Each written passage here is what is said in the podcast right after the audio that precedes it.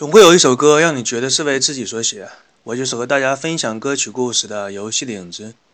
它曾经让国内对草有了全新的理解，它曾经让我是一只小小鸟成了热门的词汇，它曾经让无数的美女觉得丑男是也可以接受的。它就是不否认自己的丑，却标榜自己温柔的歌手赵传。很难讲这么多歌手，可以说难得讲了这么多歌手，终于有一个觉得是一首歌是为自己写的了。当年高考的时候不停地哼唱着我是一只小小鸟，真的就感觉那首歌是为自己写的。人在青春期的时候，再准确的说法就是十四岁到十八岁左右，会觉得地球就被我踩在脚下，只要伸手就可以够得到天空的年纪。但是等你到了高三，面对升学或者是就业的抉择，你就会觉得自己有一些力不从心，迷茫。那个时候我为了考上自己理想的学校，真的是各种努力拼搏吧。最大的感触就是真的觉得自己是一只小小小小鸟，怎么努力却飞不高。这首歌的歌词即使过了这么多年，再次回看依然觉得写得精彩。第一段写的是年轻时的我们努力奋斗，得到了一点小小的成就，却发现收获往往伴随着风险。可是随着年纪的加深，越来越觉得第二段是给自己写的，是属于成年人的世界，就是当我们尝尽了人情的冷暖，当你为了你的理想而努力决定燃烧的时候，生活的压力和生命的尊严究竟哪一个更重要呢？这一句歌词绝对是整首歌的点睛之笔，把这首歌的高度拉高了 N 个档次。以前自己跑过市场，你拿着产品要一个一个店铺去做陌生人的拜访，敲门直接走进去向对方介绍你的产品，那种对话的难度，如果大家有兴趣的话可以尝试一下。态度好一点的人呢，用鼻子跟你说啊不需要，态度差一点的人直接告诉你滚。讲一个故事来说明一下推销这个行业的工作环境，尤其是像陌生拜访这种。当年日本的一个汽车品牌在国内做销售培训，好像叫东南汽车，那个培训师直言不讳，他就直接跟他的那些学员说，在你没有获得财富和地位的时候，你不要把自己当人。当你日子过得好的时候呢，你的亲人朋友看到你的时候就会像看到饼一样开心，当你混得不如意的时候，他们看到你甚至装作看不到。什么叫做人情冷暖，哪一个又叫做世态炎凉呢？我是一只小小鸟这首歌的高潮部分也呼应了这样的一个主题，就是我寻寻觅觅想寻找一个温暖的拥抱，这样的要求算不算太高呢？简简单单的文字就把人类的情感很好的表达了出来，这是一个很棒的写作功底的人才会写作出来的作品。一般人会喜欢堆叠词藻，把歌词写得华丽，但是却内容空洞，让人没有什么回味。歌词虽然只是简单的写到了寻找一个温暖的拥抱，但是仔细想一想，一些人可能是受不了寂寞，渴望一个陪伴。这个世界上分成两种人，害怕寂寞的人选择了婚姻，害怕束缚的人选择了单身。那么赵传是当时那个年代为数不多的以歌声和唱功的和唱歌的那种功力来打动听众的，而不是说被他的外表，因为他的外表平心而论真的是属于丑的那一类人。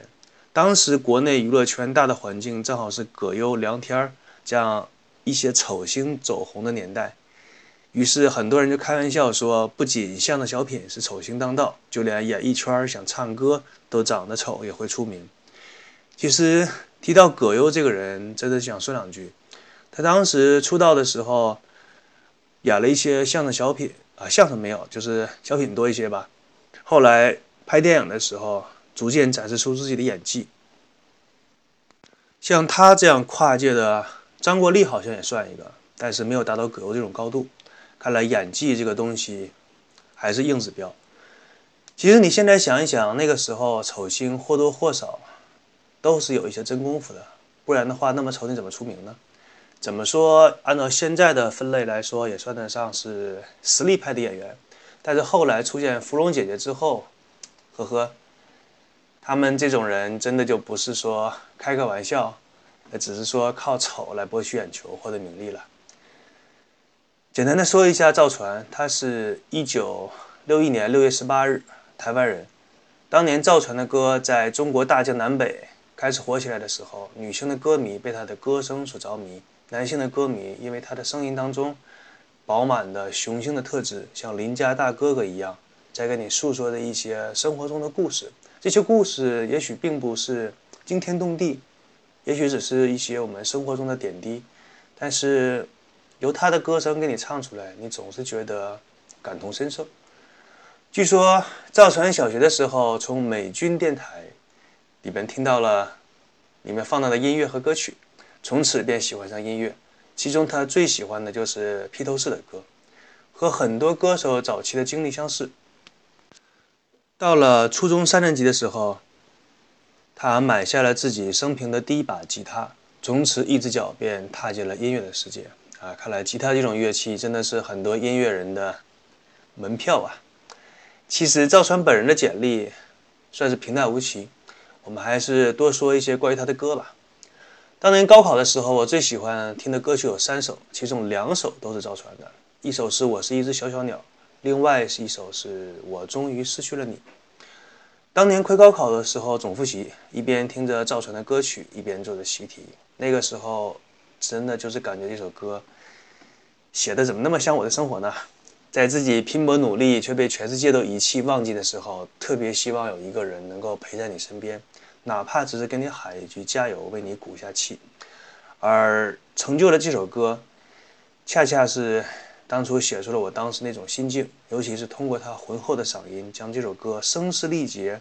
你说唱唱出来的也可以，你说吼出来的也行，那种歌声的穿透力，就像是这个世界上有和你一样的人在为一件事情努力而奋斗的时候，你感觉你并不是一个人在孤军奋斗。用某位著名解说说啊，他不是一个人啊，差不多这样。现在心平气和的时候，你想一下，可能人就是一种害怕孤独的生物吧。每当你只有自己面对一些事情的时候，真的是希望有一个人能跟你一起，哪怕那个人不在你身边，但是你知道世界上有和你有相同境遇的人，他们做着跟你类似的事情，他们也跟你处在差不多的环境，你会觉得心里也温暖，莫名的升腾出一种力量。赵传的歌声和那些英文经典的歌曲有着异曲同工之妙，